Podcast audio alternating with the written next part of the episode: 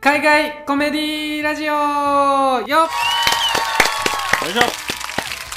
このラジオは九州の芸人で一番映画に詳しい雄大が海外コメディを語り尽くすラジオです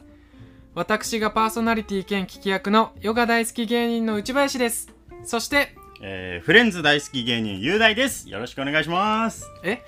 んフレンズ大好き芸人いやもう今今はも違うよなんんちょっと違ういつもといつもなんだっけいつもうはん海外コメディだ、えなんだっけ映画大好き芸人かそうそうそうそ ちょうっといつも覚えてないっ ていう今日いやいフレンやズもうねうんフレンズ・ザ・リユニオンがねはい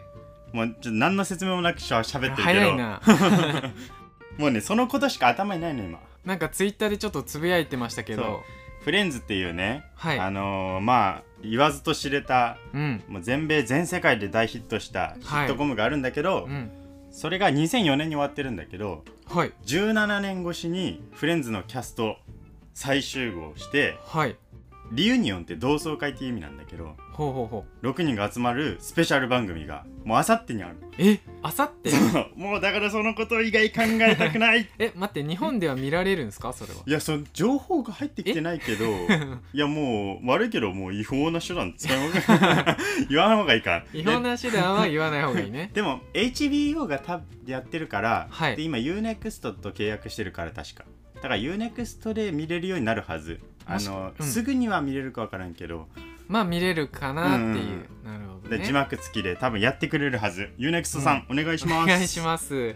いやじゃあもう今回はそのフレンズ・ザ・リユニオンのためにフレンズ・ザ・リユニオン公開記念としうん記て念、今日は、えーフレンズを紹介しますイエ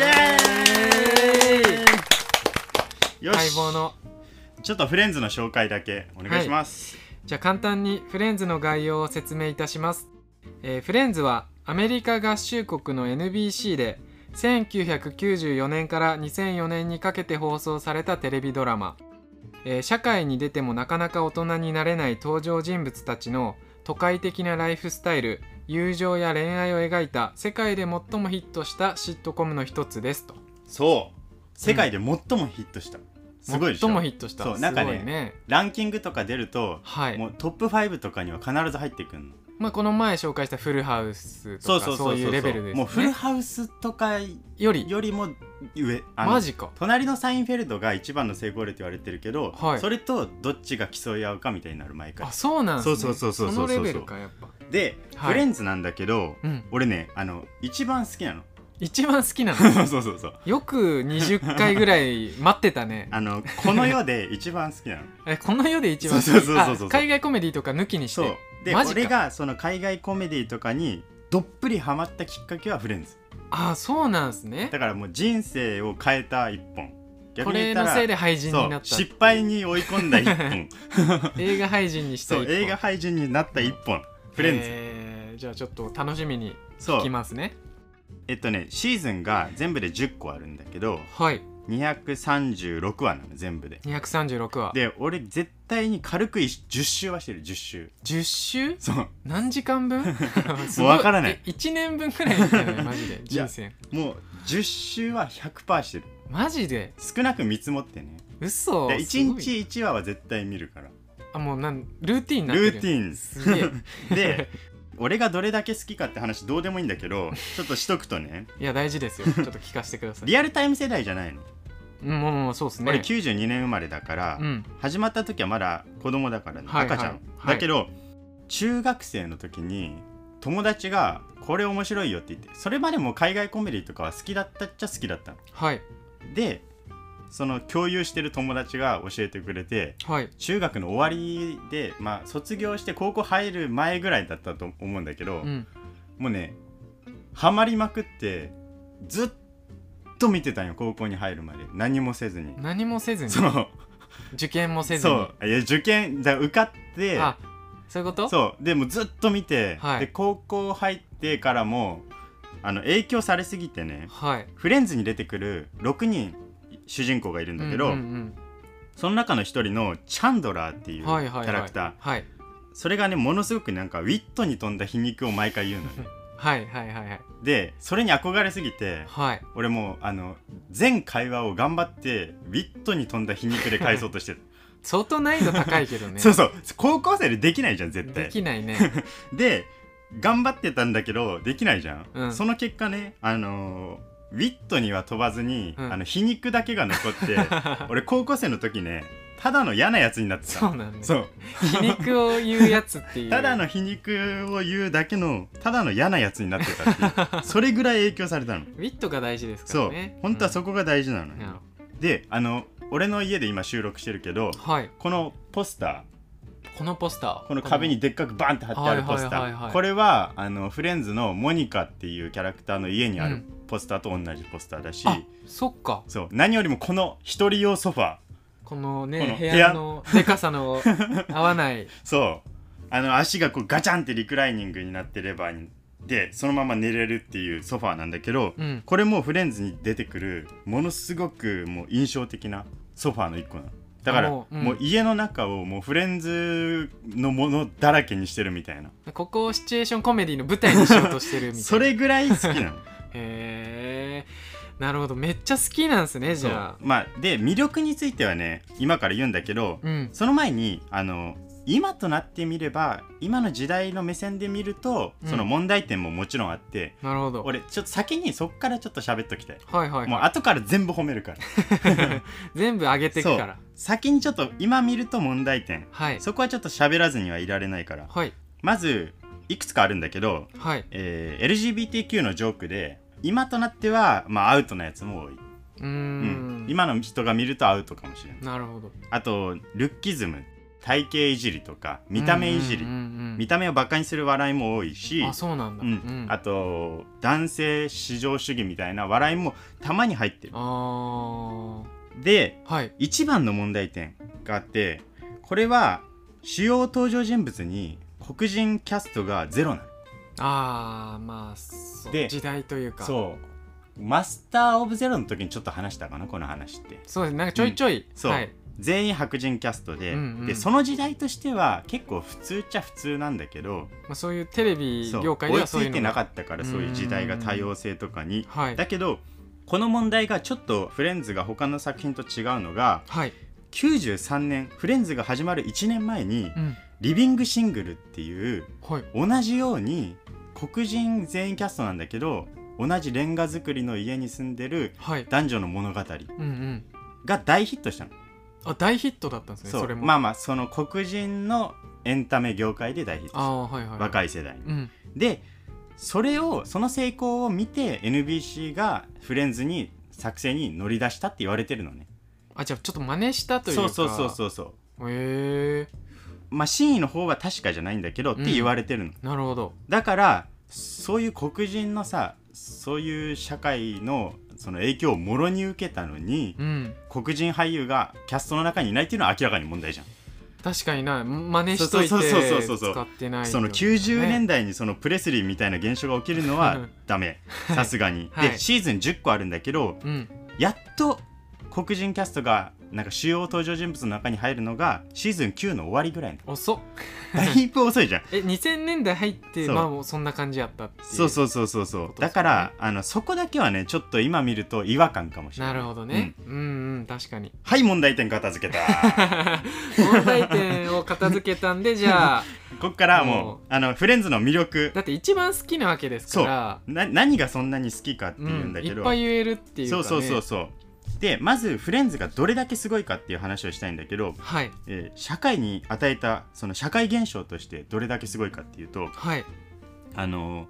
フレンズはもう第1シーズンの終わりには、うんもう全米中で大ヒットしてたの全米中でそえーうでどれだけすごかったかっていうともう売れすぎて叩かれたのえ どなんでえ、あの売れるのがおかしいってこもうフレンズどこ行ってもフレンズラジオ流してもあーフレンズのテーマ曲流れるはいはいはいはい CM 見てもフレンズの俳優の CM が流れてとる、はいもうどこ行ってもフレンズがあるからうん、うんうん、なんていうのかな日本で言うとほら「鬼滅の刃」がさはい大ヒットした時に、うんなんかどこ行っても「鬼滅グッズ」「鬼滅なんちゃら」って言ったらさ見てない人はちょっとイラってくるっていうかなるほどねそれでマスコミにめっちゃ言われのない叩かれをしたの。視聴率ど れぐらいなんですかねいやもうねやばいとんんじゃでなもいないずっとあのテレビ番組の,、はいそのシットコムランキングじゃないよテレビ番組のランキングでトップ10から1回も外れたことないの10シーズン、すごいなすごいでしょえじゃあそれはうん白人のコミュニティ以外の人も見てるっていうまあまあまあその当時は正直言ってその時代が進んでなかったから、はいあの白人ばっかりのドラマとか結構当たり前だったの、なるほどね、うんだからみんな見てたっていうのはあるんだけど、うんうん売れすぎて叩かれるし、うんあの流行を生み出すのがフレンズだったの常にあもう最先端というかもうあの会話の中で出てくるはい決まり文句とかが一個一個が流行していくの、あーなんか学校で言うんだろうそうそううそうそうそう How you doing とかうんあのなんか元気かいみたいな口説き文句みたいなほうのをほうほう冗談みたいにして言ったりとか、へえでチャンドラーっていう俺が好きなキャラクターのその独特な言い回しとかアクセントとかも流行ったしへえで一番象徴的だったのがレイチェルっていうキャラクターが出てくるんだけど、そのかレイチェルの髪型をみんなが真似して、うんレイチェルヘアって言われてたのへえあそうなんだだから日本で言うとなんだろう聖子ちゃんカットみたいな古いけどな そうそ例えうばまあフレンズも古い話だからまさあまあまあそうだからなんていうの流行のもうきっかけを生み出す作品かもうじゃあみんな真似したい憧れの存在だったそわけでうすそうねそうそういうそういうことうんうんうん若者の話だったしさ確かにうんだからあの若い人からその上の世代も老若男女全員見てたみたいななるほどすごいなそうだからフレンズに出ればものすごい宣伝効果も得られるし、はいはいはい一番ヒットしてるから金もあるじゃんうんだから今フレンズ見ると多分びっくりすると思うんだけどはいゲストが異常に豪華なのあそうなんやそうもうびっくりすると思うえあの例えば誰も知らんやあの映画全然見ないっていう人でも知ってる人がいっぱい出てくると思うほうほうほうほうえっとブラッド・ピットはいはいはい、はいもちろんジョージ・クルーニーえロビン・ウィリアムズはあジュリア・ロバーツとかブルース・ウィリスとかもうええブルース・ウィルス出てるんですか 出てる出てるブルース・ウィルスあそう、ええー、みたいななえー、みたいになる多分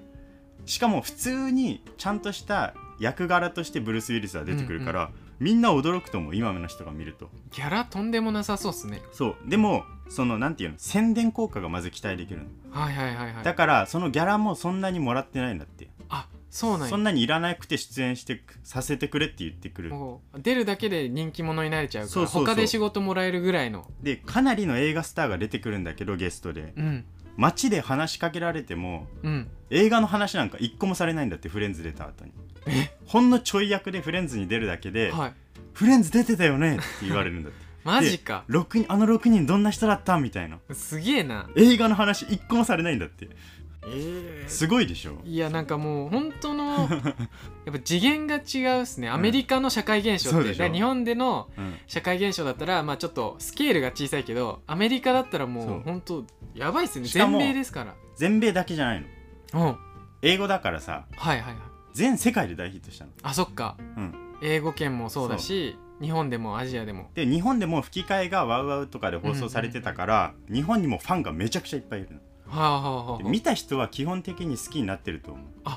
じゃあもう誰でも受け入れうるそらうれエるンターテインメントだったのへえであのフレンズの特別会とかでイギリスとかにロケしに行ったらはいもう6人がイギリス着いた瞬間にもう囲まれるんだってブワーっスーパースタて、イそルうもうほんとねスーパースターなのあえー、ですごいななん何がそんなにすごかったかっていうととにかくね脚本がすごい脚本これがねえげつないのこれ誰が書いてるとかっていうのえっとね基本的に2人のリーダーがいるの脚本のはいいろんな人を集めて優秀な人材を集めてたくさんの人で作ってるんだけどはい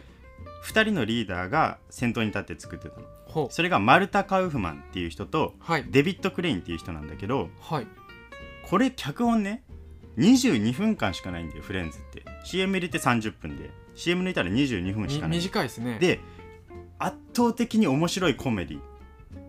一個一個が上質なコントじゃないといけないのはいでしょうんでドラマ的にも盛り上げなきゃいけないそっかストーリーも要求されるで話を進めなきゃいけないの、うんうんあの終わらない日常じゃないわけよなんていうのかななほら「クレヨンしんちゃん」とかさはいはいはいはいは「いサザエさん」みたいにうんその成長しないってわけじゃないの、うんうんうん10年間ちゃんと10年間そっ経かってるっていう設定だからなるほどね話を前に進めながらよあーそっかそっかでシットコムで6人が主役なのこれ、うん主役1人をさ隣のサインフェルトみたいにうんサインフェルト主役その仲間たちじゃなくてはい6人全員にバランスが行き届いた面白い話うんうんうんで、基本3つの話を平行に描いていくの22分の間にええすごいでしすごいょなで一個一個のコントがめちゃくちゃ上質に面白いえー、あ難易度すごいっすねそのとんこれとんでもない俺ななんでこここをね なんかみんなが評価しないのか意味がわからないレベル 下回らないレベルやねそう 俺が今ね、はいはいはいそう10年続けたのこれをあー天才 そう天才な天の才で、ま、マルタ・カウフマンとデビッド・クレインっていうのは大学生の時からの友人なのほうほうほうほうだからこの2人の友人の時の体験談を元に作ったのがフレンズだからはいはいはいもうねリアリティもあるし、うんあの出演してる人たちがびっくりするぐらいえこれ私の話っていうぐらい、うんそのどんどんリアリティがすごくなっていってあじゃあその二人の、うんなんていうか過去過去じゃないけ過ど去じゃまあまあ過去、過去にか日常含めいろいろそのそこであった経験面白い話とかであー俺がさっき挙げた問題点でいっぱいフォローできる部分があってはいあのまず女性の描かれ方っていうのがフレンズは画期的だったの90年代として女性の描かれそ方うまず女性が性欲について普通に話すああそれオープンにオープ話すンってにことですねみんな普通に話すだからほうほ女うほう性が性欲を普通に持ってるっていうのが普通の世界として描かれてるのなるほどそれ以前は逆に違ったんですねそうで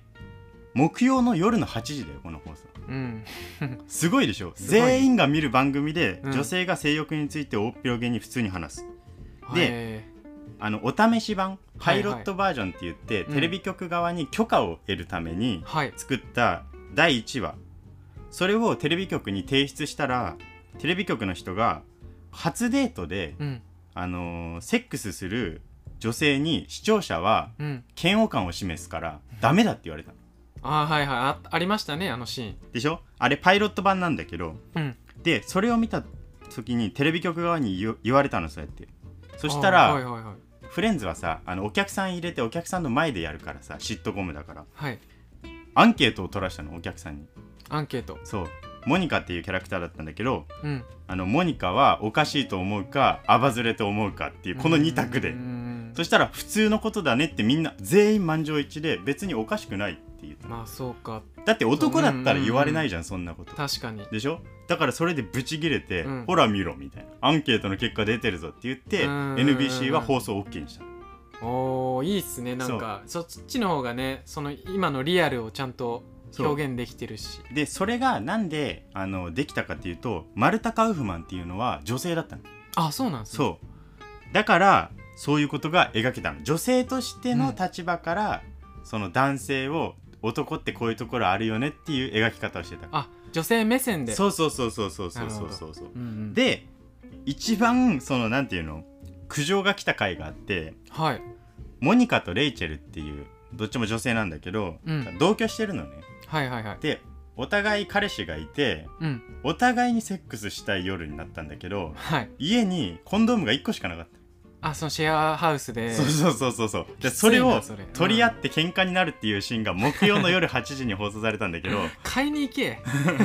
そうでなんで取り合ったあののーゴムを取り合うシーンとか流すなって苦情が来た時のマルタ・カウフマンの返しがすごくて、はいあのそういうのを描かないっていうのは確かにいいかもしれないけどはいこれは何を描いてるかっていうとゴムなしだったらセックスしちゃダメよっていうことを描いてるの。あそうなるほどそのいそっちの方がいいんです健全ですそよっていうことだからこういうことを描く方が検閲するよりもよっぽど大事なことなのって確かにっすごいでしょこの返していうか名言っすそねう なんなら名言じゃん名言っすねそうそれすげえなっていうね全然いいことですねだからうん実は今となってみれば、あのいろいろ苦情は言えるかもしれないそのセクシスト的だったりとか、はいでもその当時としてその女性の描かれ方って本当革命的だったのだかうんうんうんうんらフレンズの功績の一個としてそこはあるなるほどねでもう一個はい LGBT のあそのジョーク LGBTQ のジョークがちょっと今見るとアウトなやつは多いって言ったけど、うん LGBT の件についてもみんなが見てるわけじゃんはいはいはいでフレンズの中でその LGBT の人たちって普通に出てきたのたくさんその隠してというか役では隠してるけどいや違う違う違う違うもう普通に登場人物たちのキャラクターが、はいはいあの LGBT のだからレズビアンの人出てきます、はあはあはいゲイの人出てきます、はいトランスジェンダーの人出てきますっていうそう登場人物の中に普通に出てきたんですよあそうなんですねそうそれってものすごくすごかったのが、うんうんうんその一番人気のドラマはい全米いやもっと言えば全世界で有名有名でみんなが見てるところにはい出したっていうのってものすごく大きいっていうのが、うんうんうんほら最近さその LGBTQ のさなんだ理解増進法案みたいなので、うん議員の人が日本でねはい日本でね、あのなんか差別発言みたいなのしてうんでもああいうこと言う人ってなんか何が悪いのか分かってない、うーんそれなをる擁護する人もなんかその何が問題なのかよく分かってないのねほ。ど理解した上で喋ってないというかそうそうそうそうそう,、んんんで日本でさまだカミングアウトとかも進んでないじゃんその文化として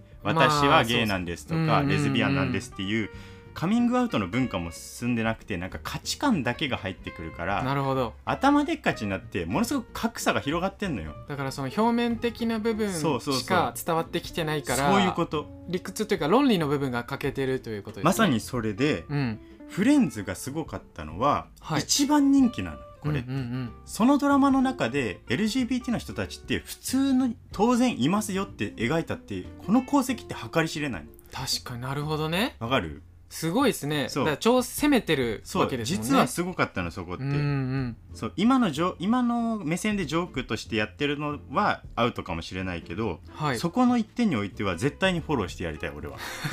肩持ちたいというでレズビアンの人のカップルの結婚式の回もあるんだけどはいその時の聖職者の役の役は実際に LGBTQ の活動家の人にやらせてるのおお、うん、あのキャンデシー・ギングリッチっていう人なんだけどこの人はいはいははい活動家としてものすごく有名なの LGBTQ ののそういう人が出してたりとかはいだから実はその人種的には確かに遅れを取ってた多様性っていう一うんう点において、んうんただマルタは女性だったんだけど、うんデビッドはゲイの人だったあそうなんですねのすごくねこの当時あー女性の人とうんそのゲイの人の2人で脚本家リーダーになってうんいろんな人を集めていろんな優秀な脚本家を集めてこの2人が主導になってやってたっていうのは90年代としてはもうありえないレベルで進んでるのこれ多様化って人種人種は進んでなかったけうどん性の多様化かなるほどだからやっぱ自分たちうのんコミュニティの部分は、そまあ、進んでたっていう言うい方だからことですよねそうだからこそデビットはゲイだったからそのはい LGBT の描かれ方は確かにジョークはいっぱいあったけどうん普通のこととして描けたし、はい女性が性に語ることも普通だっていうことを描けたなるほどすごいでしょ奇跡ですねだからそその2人がやったからこそそうそうでそうきいうたこっとていうだからそこが脚本の魅力そうっていうことですねここあんまり語られてないからぜひ言っときたかったの語られてないんですかそうあんまりそうなんよ次の魅力ね、はい、まあここが一番だねもうここはみんなが言うことだと思うけど6人のグルーヴ感グルーヴ感もう奇跡の6人最高の組み合わせってそこうとですか生きたキャラクターってこのことだなって思うんだけどはいそのマルタ・カウフマンが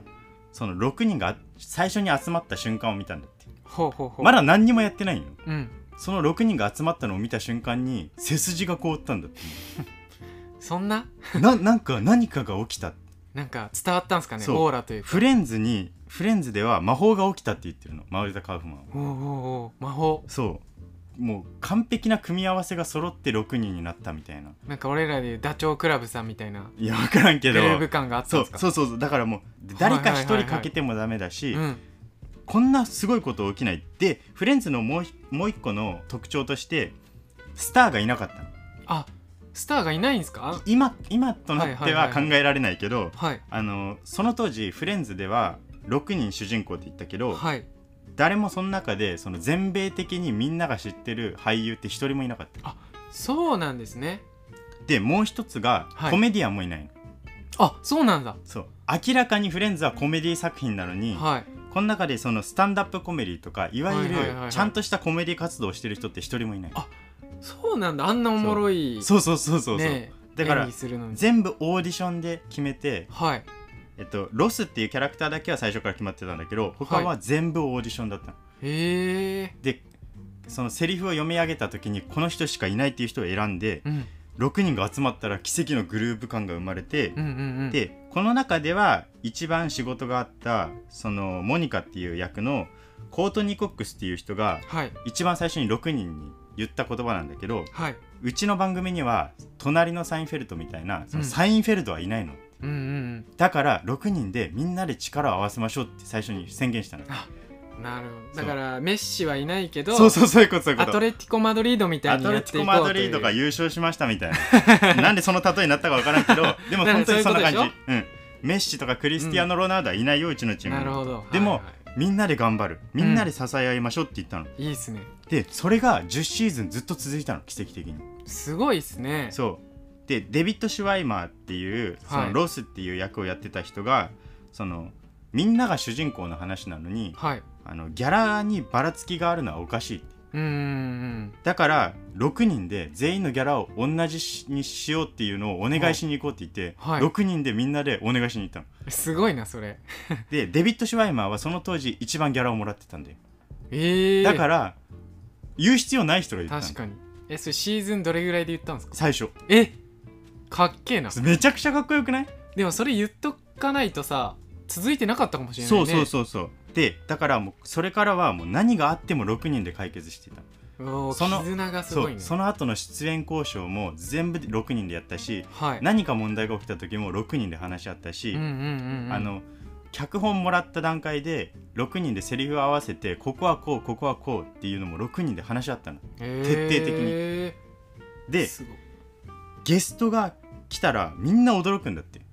その今グルーヴ感に そうそれまでのテレビ業界ってまあそのしプロフェッショナルな仕事だったからはい、そのもらった脚本を読みます、うん、私が面白くっていう世界だったんだけどはいフレンアレック・ボールドウィンっていうドナルド・トランプのモノマネで今有名な人なんだけどはいその人もゲストで出てたんだけどアレック・ボールドウィンがインタビューで言ってたのがはいフレンズのようにキャスト制作陣があんなに仲良く協力し合ってる番組は見たことがないうーんみんな驚くんだって来たらもうあのえなんでこんなみんなで話し合って仲良くその頑張って面白くしようとしてるのかっていうなるほどねであの観客の前でやるじゃんはいはいはいちょっと受けな受けが良くないなって思ったらその場で6人と制作陣で話し合って変えていったりするんだって、その場でそう天才じゃない、すごいです ねなんか確かにどんな対策でもうん、何人かいたらうん一人ちょっと悪いやつい仲悪くそなうってそうそうそう仲良悪くなってみたいってなあるけどこんなになんか10シーズうン、ん誰も仲違いが起きずに終わった幸せな作品ってない の幸せなハ本当に幸せな作品だと思うッピーそなう作品なんだもちろん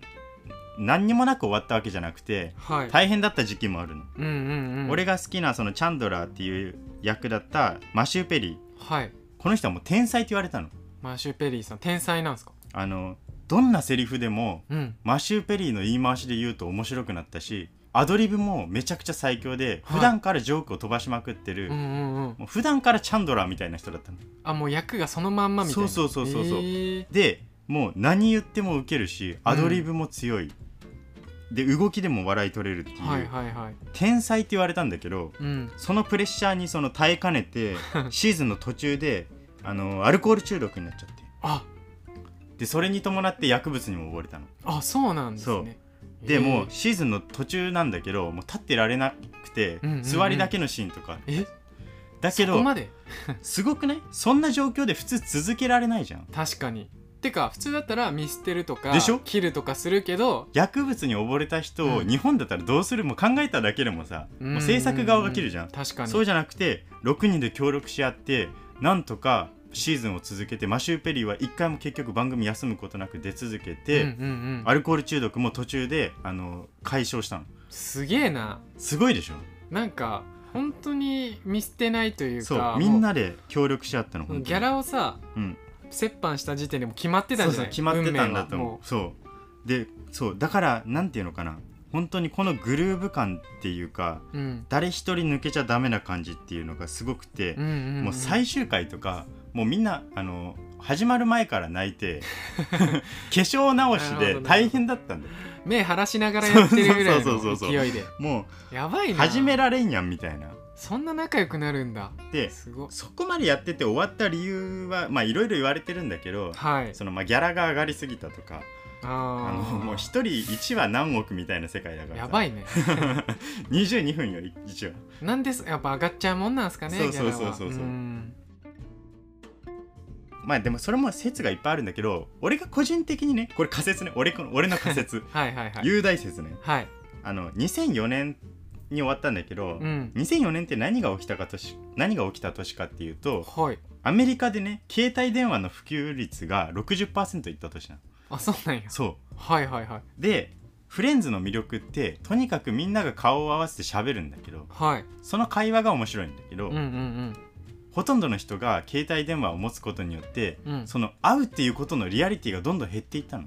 ほうほうほうほうシーズンが重ねることによってはい最初はポケベルとか出てきたのうんそれが携帯電話が出てくるようになってから、はいほとんど使ってないんだけどうんだんだんあれおかしくないってなってきてあの時代とともに消えていった作品って感じなんだよだからなんかちょっと時代の雰囲気と合わなくなってきたといそうそうそうそううかまあだからフレンズはやっぱみんなで会そってうわちゃわちゃするけどどんどんリモート化が進そうんだといねう今今だったら今でね言うもっとねなるほどねデビッド・シュワイマーが言ってるのがフレンズはみんなで膝を突き合わせて喋る最後の作品だねっていう、かっけえな,うなるんほど、あれが最後の時代だったかもねっていう2004年ぐらいがあ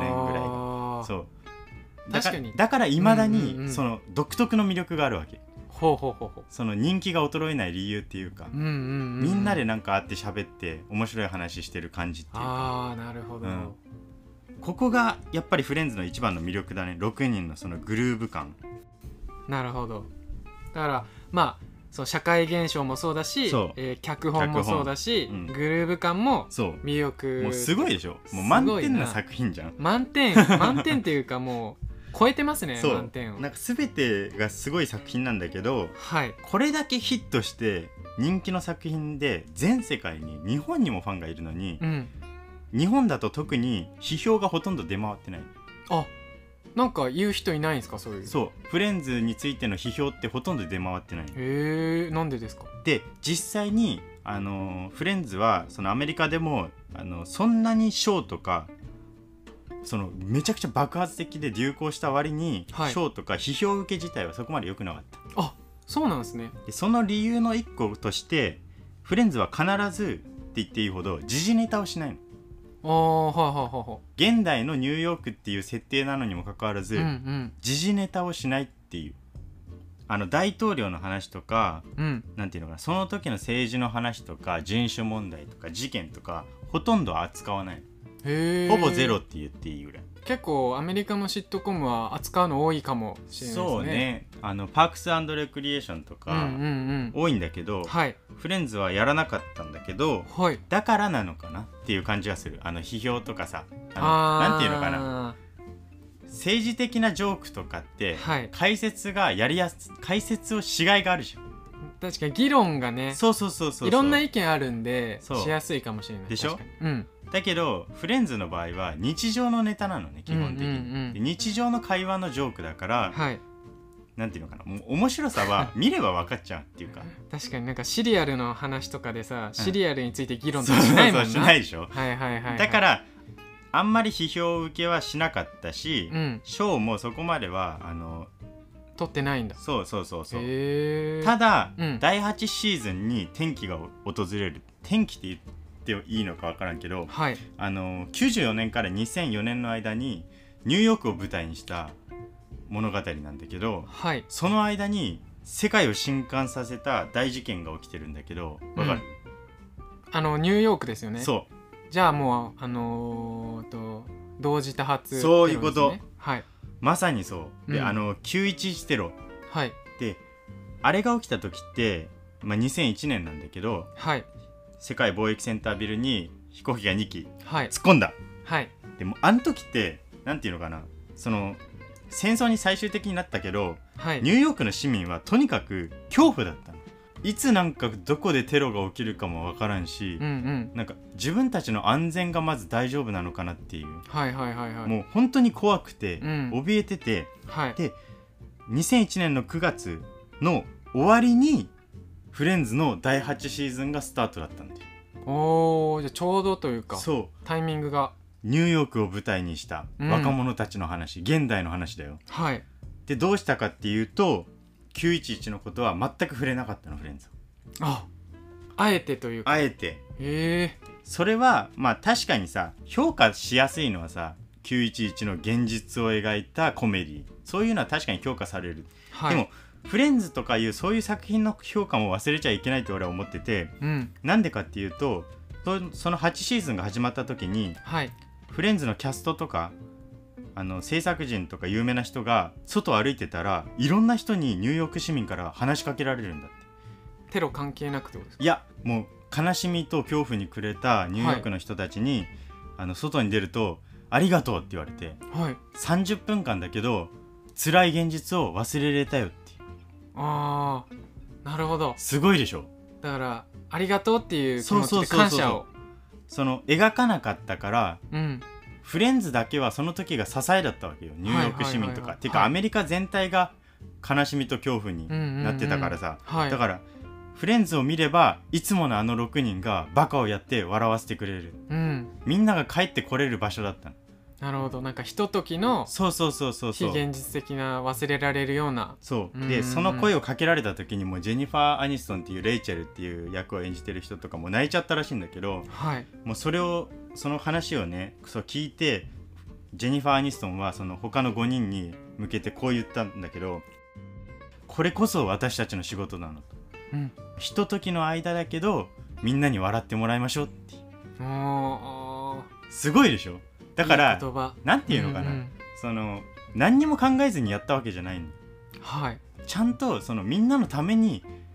描かずに頑張ったっていうこういう作品の評価って絶対忘れちゃいけないじゃん。うんうんうんうんで、第8シーズンはなんと全テレビ番組の中で年間で視聴率トップになったのえー、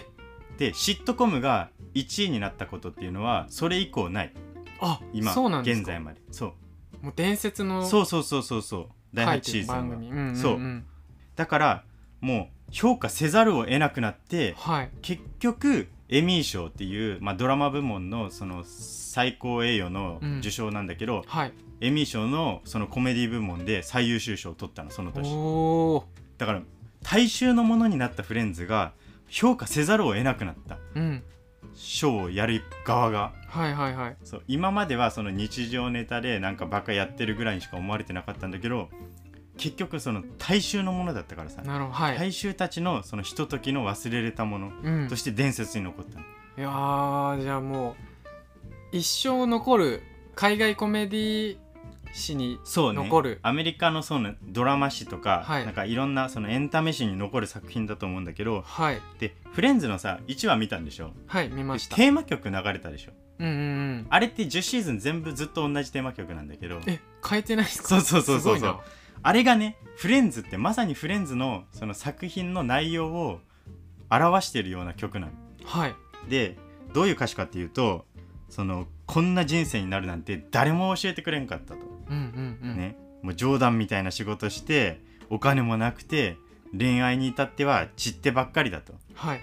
でもう全然動かなくてついてないような日がその毎年続いていくけど「I'll be there for you」っていううん君のところに一緒にいるよっていう、おおー、ね、雨に降られても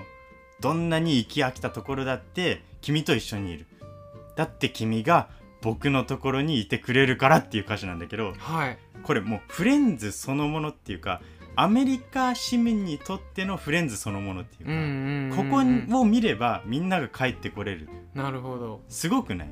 そのシーズン1の、うんから流してるその音楽を忠実に10年間守ったっそういうてことだよねいう言い逆に方言もったでらきますよねすごいなでもっと言うとさ、フレンズっていう作品のタイトル通り友達自体がなんかこういうものって感じしないいい友達っていうか親友っていうか、さアドバイスとかをくれるわけでもないし脚、本なんか教訓めいたことを言うわけでもないけどなんか一緒にいると気が楽になったりすると、かうんうんうん、で911とかはものすごく重いけどさ、はいあの俺のフレンズ好きな友達とかみんな辛い時なんか見てたわっていう人いっぱいいるんよね。はあはあはあ俺もそうなんやけど、はいなんか辛い時にフレンズ見るとなんかその30分間忘れて気が楽になるんよね。うんうんうん、うでん、そういうう作品の評価っていうのを絶対に忘れちゃいけないっていうことをみんなに言っときたいわ、なるほどうん、もっとなんかこういう作品も評価していこうぜっていうのがね俺の意見評価されてますけどね、 そうそういやだから大衆にはしてねいこうぜ大衆には評価されてたけど、うん、その人気はすごかったけども日本では批評も出てないの、ほとんそどっかそっかそう日本ではそうかだからちゃんとその批評家の人お願いしますみたいな感 じ俺のこの無駄みたいな喋りじゃなくてちゃんとした批評をお願いしますちみゃんたいなと再評価そうそうそうそうしそてくうださいっしてほしい、ねでうんこんな伝説の番組の6人がよ、うんうん17年越しに帰ってくるっていうのの俺のこのテンションの上がり方当然じゃないそうねでしょだって一番好きなわけですからっていうかもうなんかもうみんなが一部だからさ、はいはいはいなんかそうまさに同窓会なんだけど、うんリユニオンっていうか、はいはい はいもう同窓会の内容とかどうでもいいんです見れるだけで嬉しいんでしそうょ俺からしたらもうどんなつまんなくても大丈夫 それもそれでどうかと思うけど6人がもう一緒になって集まってるところを見れただけで、うんもう OK みたいなまさに同窓会って感じでもゲスト誰とかどうでもいいとどうでもいいもうゲストとかもどうでもいいどうでもいいとそう6人が見たいなるほどねいや本当にいい作品だと思うでコロナ禍でさ、はい今なんか人と気軽に会えないじゃんはいだからこそねコロナの時にみんななんか気が楽になる作品なんか一個ないって言ったら、うんもう間違いなくフレンズだと思うからあなるほどそうぜひねこれ見たことないなっていう人がいたらあの見てほしい見てほしいうん今ネットフリックスとかでもネットフリックスでも見れるし Hulu もあるかなほうほう Amazon プライムもまだ配信してるね結構ね日本ではそこまでなんか配信き料うん料金はいはいはがいなんか高くないらしいんよ権利が、あそうなんですねそうアメリカだとすごい高いらしいんだけどうーんだから日本版だと全部見れると思うから結構はいいろんなところで、ぜひ見てくださいはいはいありました雄大さん的に話してみてどうでした、あ今日はいいやもう俺の全て終わったからもうあ のあのちょっと来週休んでいいいやいやいやちょっと リアルに来週休みたい冬眠始めるみたい そなうそうそうあのリユニオンをあの10回またほら10周しなきゃいけなあいそっかそっかそうそうそ ういやいやいやいやマジかよいやいや困るんでちょっとねちょっとまあでもうん本当に、今ちょっとね僕1話しかそれこそ見てないっそうそうて言ったんですけど、うんなんだろうなこのままリユニオン見て大丈夫かなっていうい怖やさだがからいやリユニオンは見なくてあのフ見レるンズ前見にそう見て全然後から見てもいいしそっかそっかうん、絶対に面白いからあの、はいなんていうのかなお笑いのプロとかが見ても参考になるとこいっぱいあるあ絶対にそれは保証するなるほどなるほそうどコントとしてまず上質だから、はい、うん、勉強になるしそうそうそうそうでそかうつストーリーも面白いとそういうことでなるすほどじゃあちょっはとチェックしてみたいと思います、い、お願いしますはいこのラジオの説明欄にお互いの Twitter と Instagram の URL を貼っているのでぜひフォローお願いしますお、願いしますえー毎週あげるのでまたぜひ聞いてくださいはいこのラジオを iTunes や Spotify で聞いてくださってる方はぜひ気軽にフォローやレビューお願いしますはいということでございまして、うん今回の海外コメディラジオは以上となりますありがとうございましたありがとうございました。